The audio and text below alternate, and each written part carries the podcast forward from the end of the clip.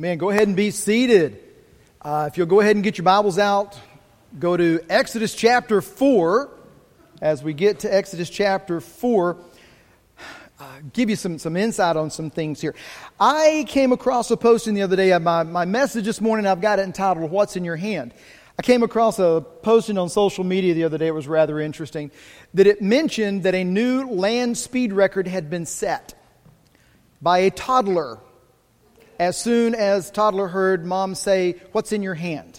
How many of you can relate to that when you see that child take off? We've got two grandchildren that are under two years of age, and I guess it's official now we're going to be bringing in number five, our fifth grandchild, so that's, that's new for us. It's kind of like sideline here. It was interesting. We looked at Christmas time and or actually it was Mother's Day. We had everybody over at the house, my mom, my mother-in-law, and all the kids and the grandkids. And Trish looked at me and she says, "It's kind of like having a student ministry sitting in the in the in the den." Yes, it is. So, but number five is on the way. But we have two grandsons that are under two years of age, and my next to the youngest one, he's a little guy, and it took him forever to be able to walk. This little guy, he's got the shortest legs the rest of his body is looking, but he's got little bitty legs, and it's like, wow, little bitty legs until he gets something in his hand. That boy can move. And I'm like, what is in your, come, come back, and you know, you start to stutter as, you, as you're trying to get it. And then you figure it out and before they get it in the mouth. But what is in your hand? You know, that's the thing that, that we keep looking at. You'll look at it and look at your kids and go, What's in your hand? What's in your hand? And what happens when we ask a child that question? They get the death grip on it. Have you ever tried to pry a toddler's hand off of something? And you're afraid you're going to hurt either yourself or them? And you're like, how did the. You know, it's like, that's a little bitty hand. I know I'm stronger than you are, but they get a death grip on it. It's like, oh, what's going on there? Okay, you should be in Exodus chapter 4 now. Let me give you some background on Exodus chapter 4 with where we're at. Moses has already left Egypt. He did the thing in Egypt where he killed an Egyptian and hit him in the sand, and the, some of the other Hebrews saw it, and so he took off.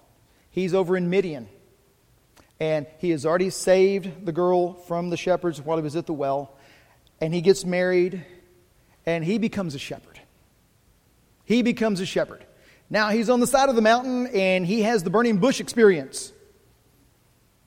So he's getting to have a chance to talk with God. He and God are conversing. God has already spoken to him, and God has already said, Here's what I want you to do.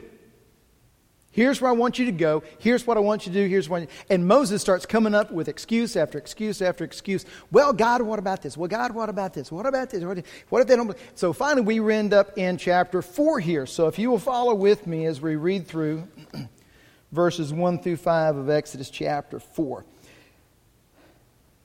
Moses then answered God, What if they won't believe me and will not obey me, but say, The Lord did not appear to you? The Lord asked him, What is that in your hand? A staff, he replied. Then he, the Lord, said, Throw it on the ground. Moses threw it on the ground, and it became a snake.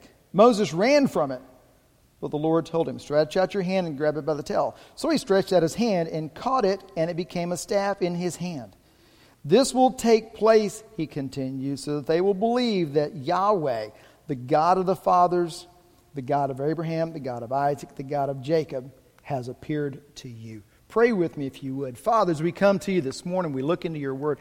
I pray, God, that you would speak to us. Help us to truly, truly, truly hear from you. It's in Christ's name that I pray. Amen. I love this story. I love this story when, when Moses is standing there and God says, What's in your hand? What did Moses have in his hand? He had a staff. Do you realize what the staff represented? Moses was a shepherd, so what did the staff represent for the shepherd? Number of things. The staff was part of his identity. He's a shepherd. You could walk through town, you saw somebody with a shepherd staff, you knew they were a shepherd. It was kind of obvious. It was his identity. Moses protected the flock Moses protected himself from wild creatures. So it was his protection. It was his identity and it was his protection. It represented who Moses was. Now look at what God asked him to do. He says, throw it on the ground. Think of this. If your profession, if your profession were, and I don't have my iPad with me, but if your profession were your iPad, that was your, your identity, your security, everything, you did everything through your iPad. And if God said, throw it on the ground, what would you do? Is there Apple Care? do I have it in a, in a good case? Oops, how did it land? Or would we just take it and toss it and go, okay, there it goes? Why would you ever take what is your identity, it is your security, it is who you are, and toss it on the ground? A shepherd didn't do that. A shepherd rarely ever let go of their staff. The staff was, was so much a part of their life. Do you realize that the staff, they used it to kill animals, but one of the main things they used it to kill was snakes? Because typically the staff had a little bit more pointed in on it, and they could reach out and take a snake from a distance. I think about that and I look back at my house, and there was a day that my youngest had, had come over. She and, and, and my grandson, and I was going out to get something. I walked to the front door, and we've got a glass door, and I walked up, and there lay about a three foot long copperhead on my front porch. Normally, I would look at him and go, okay, let me run you off. But today I said, mm. If you're an animal lover, I apologize now. But I'm thinking, I'm going to relocate you to the trash can because my grandbaby's here. So I went out about the route around the, the backside of the house and came out and divided him. Divide and conquer in that case. About that far behind his head. We divided and conquered.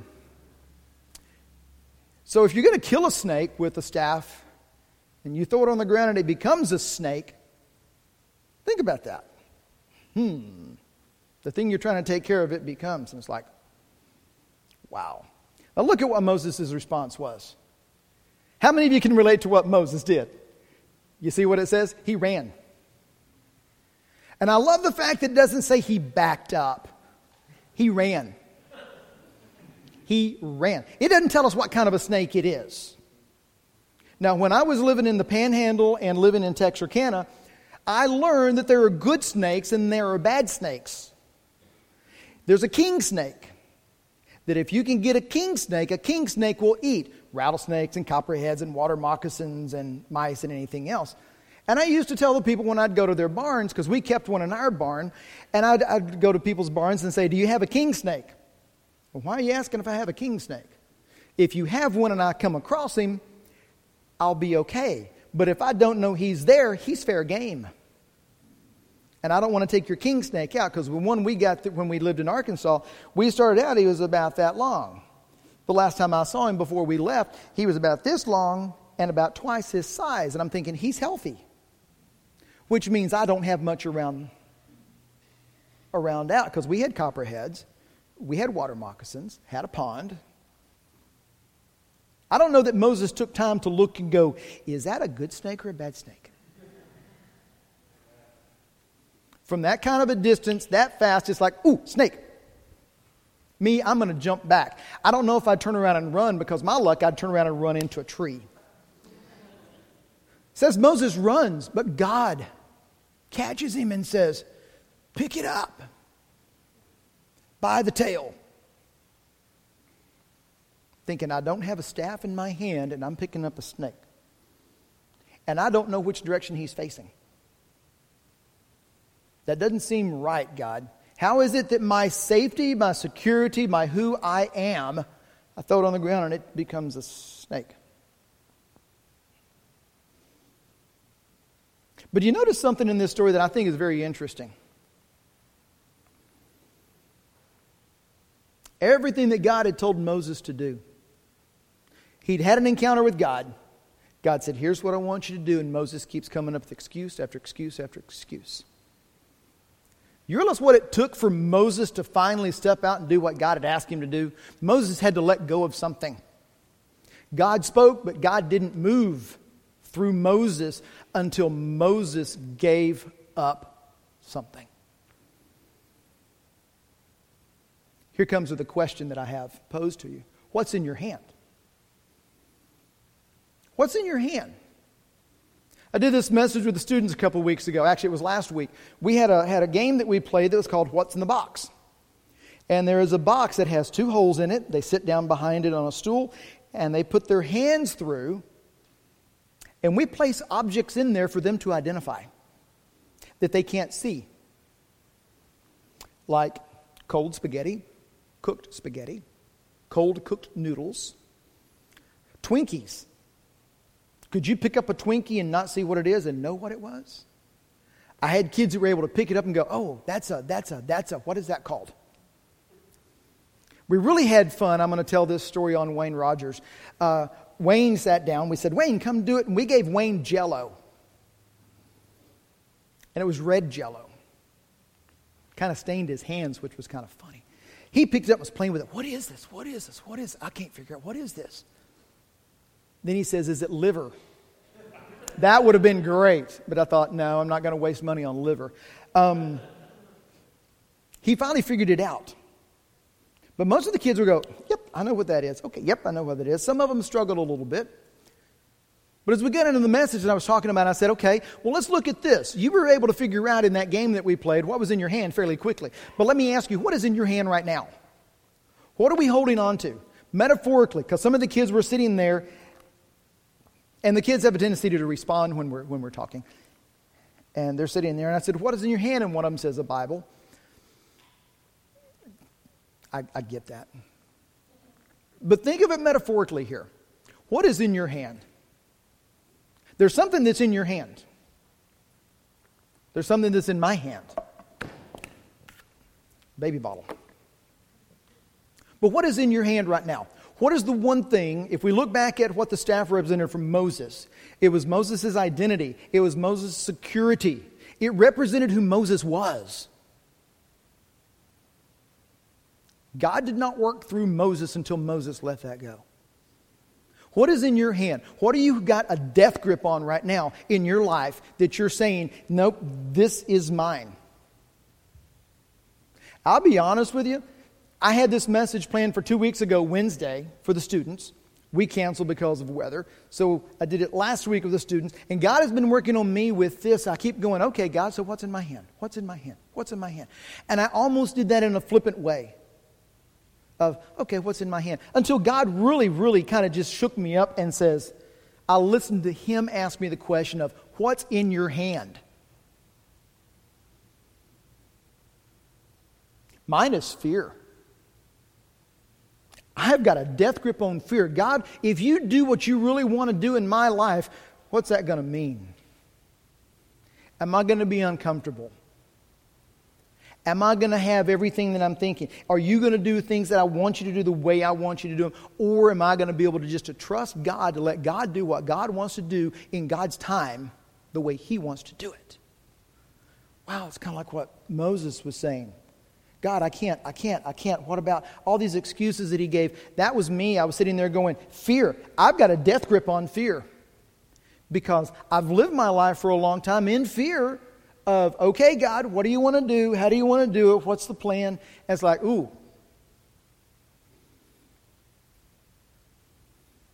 I was not like Moses. I was not at the point to where I could say, God say, What's in your hand? Well, here's what's in my hand. I had to stop and think about it. I had to realize what it was. I had to take time and ask God, God, would you reveal to me what it is that I've got a death grip on? And sometimes I feel like in my life, I'm just like that toddler They get something in their hands, and the parent says, What have you got? What is in your hand? And I take off running. God catches up and goes, Okay, what's in your hand? What's in your hand? I love it with, with, with little Maddox. He's our, our next to the youngest. Maddox will grab hold of something, and it's right there. And he doesn't want to let go of it. He has an older brother and sister. He's learning to share. So when he gets hold of something, it's there. It's there. And sometimes we have to say, okay, let's see what it is, and we work his hand open. And I think if we look at that and we make the, relate, the relation back to what God does with us, so many times God will look at us and say, What's in your hand? Is it because God does not know what's in our hand? God knew what was in Moses' hand. He wanted Moses to talk to him, admit what it is. Okay, here's what's in my hand. What's in your hand right now? What's in your hand? What has been your identity, your security, has been everything that you are that you're holding on to. Because here's what's happening in a lot of cases. With as many years as I've been in ministry, here's what I'm finding out. If you've come to the place in your life to where you've placed your faith and trust in Jesus Christ, you are a born again believer, you've had an encounter with God. You've had an encounter with God. And there's a lot of times that God wants to do some things, and God has been telling you some things, but we've got hold of something. We've got hold of something. God's not going to do anything until we let go of it. He's not going to work through us until we let go of it. And a lot of times, what I find out is the thing that we let go of, God turns around and gives back to us to use for His glory. Look at what Moses used the staff for, that God did through Moses using the staff later on as he went through the desert with the children of Israel. As he led the Hebrew children out, the staff was prominent in what took place. Moses had to be willing to let go of it. God gave it back to him. That doesn't mean everything that God's going to give it back to you. It may be something you just need to let go of and say, you know what? The fear, I got to let go of that. God's going to, I'm, I'm praying that God returns that to me as courage and strength. That's what I'm praying that He does. But what is it in your life right now that you've got a hold of?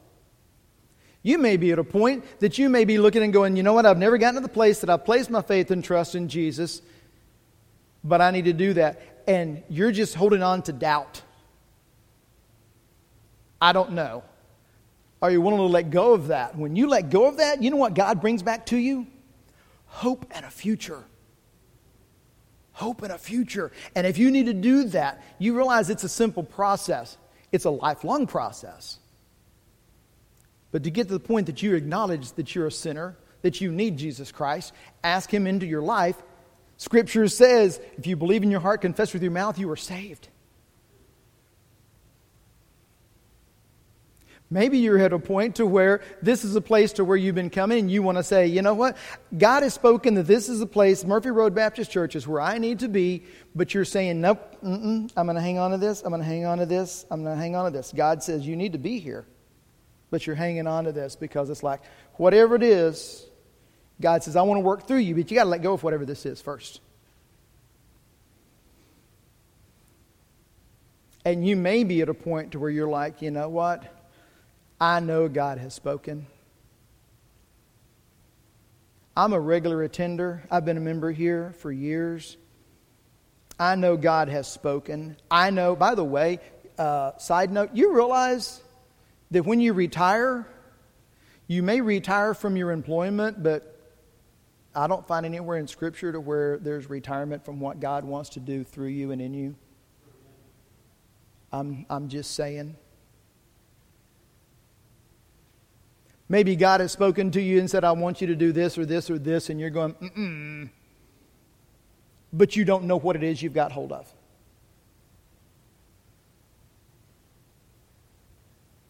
One of the ways that Wayne figured out what he was holding in the box, we started giving him clues. People from the outside started giving him clues. Think about this. Think about this. Think about this. What about this? And he figured it out. We didn't have to tell him. Whatever is in your life that you're hanging on to right now and you're going, I have no clue, but I know there's something because God's not doing what God needs to do. What is it that's in your hand? Would you pray about it and say, God, would you reveal this to me of what I need to let go of for you to do the work in my life that you want to do? But like I told the students, be careful. If you pray that prayer, God may answer it. And it may not be the answer that you're looking for. It may not be the answer that you're looking for. But God knows what it is. And the way that that answer may come to you may not be God just revealing it to you. It may be other people that come up to you and say, um, Yeah, what about this? What about this? Or maybe just in a conversation that comes up and you realize, Oh, good grief, that's what I've been hanging on to. That's what I've been hanging on to. The way God used it to reveal to me that one of the things I'm hanging on to is fear. There's a couple of books I've been reading. I'm not an avid reader. I have problem with, with ADD, ADHD, and some slight dyslexic, major dyslexic tendencies. I don't read a lot. I've been reading these books and just devouring these books. They've been so good, and God's used them to speak to me and to reveal to me fear. Fear. Because it may not be the way I'm used to doing things. It may not be the way I'm used to doing things. Ooh, a little bit of uncomfortableness. I heard this saying years ago when I was, was um, at other churches. You know the seven last words of a dying church? We've never done it that way before. That's not true just for churches, that's true for us. Moses had used the staff to take care of sheep. Moses had used a staff to protect sheep. It, it identified who he was. Look at what God was preparing him for as he led a nation of people out of bondage across the promised land to what God had promised them. Wow. He was still a shepherd. He was shepherding pe- people, not sheep. What does God want to do in your life? What does God want to continue to do through your life? At whatever stage in life you are. But is God going to do it until you let go of whatever it is that's holding it back? Moses had to let go of the staff. God used him. What does God want you to let go of? You're the one that has to answer that question. Other folks may give you hints, but ultimately, you've got to answer that question. What's in your hand? What is it that's holding back? We said a while ago, there were many, many excuses that Moses gave of why he couldn't.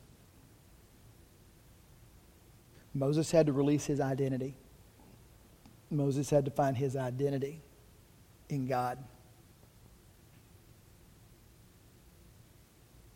Pray with me if you would.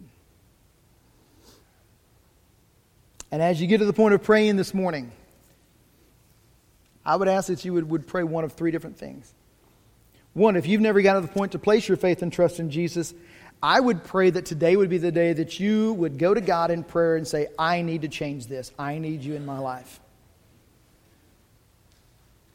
And I'll be down here after, the, after we're, we're finished if you have questions about how to do that.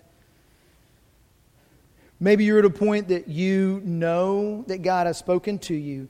You know what it is that you're hanging on to that you're not quite letting God do what He needs to because you're still hanging on to something. And you know what it is, and you just need to release it. So you would pray, God, help you to release whatever that is to Him.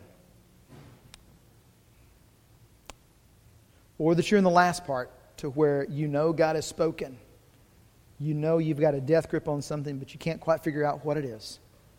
That you would pray and say, God, reveal to me what it is I need to let go. And that we would have the courage, the strength to let that go and let God do what it is God wants to do. Father, as we come to this time right now, I do ask that you would continue to reveal to me the things that I need to let go of the things that are part of my identity, the things that I feel a security in. And God, that I would be able to let go of those. And Father, I pray the same thing for our church. As individuals and as a church, that there are things that we may need to let go of for you to move the way that you want to move. Because, God, you have spoken, You have given us instructions, and you want to do some great things. Father, we love you. Thank you for loving us. God, I thank you for your faithfulness. It's in Christ's name that we pray. Amen. Let's stand and worship together.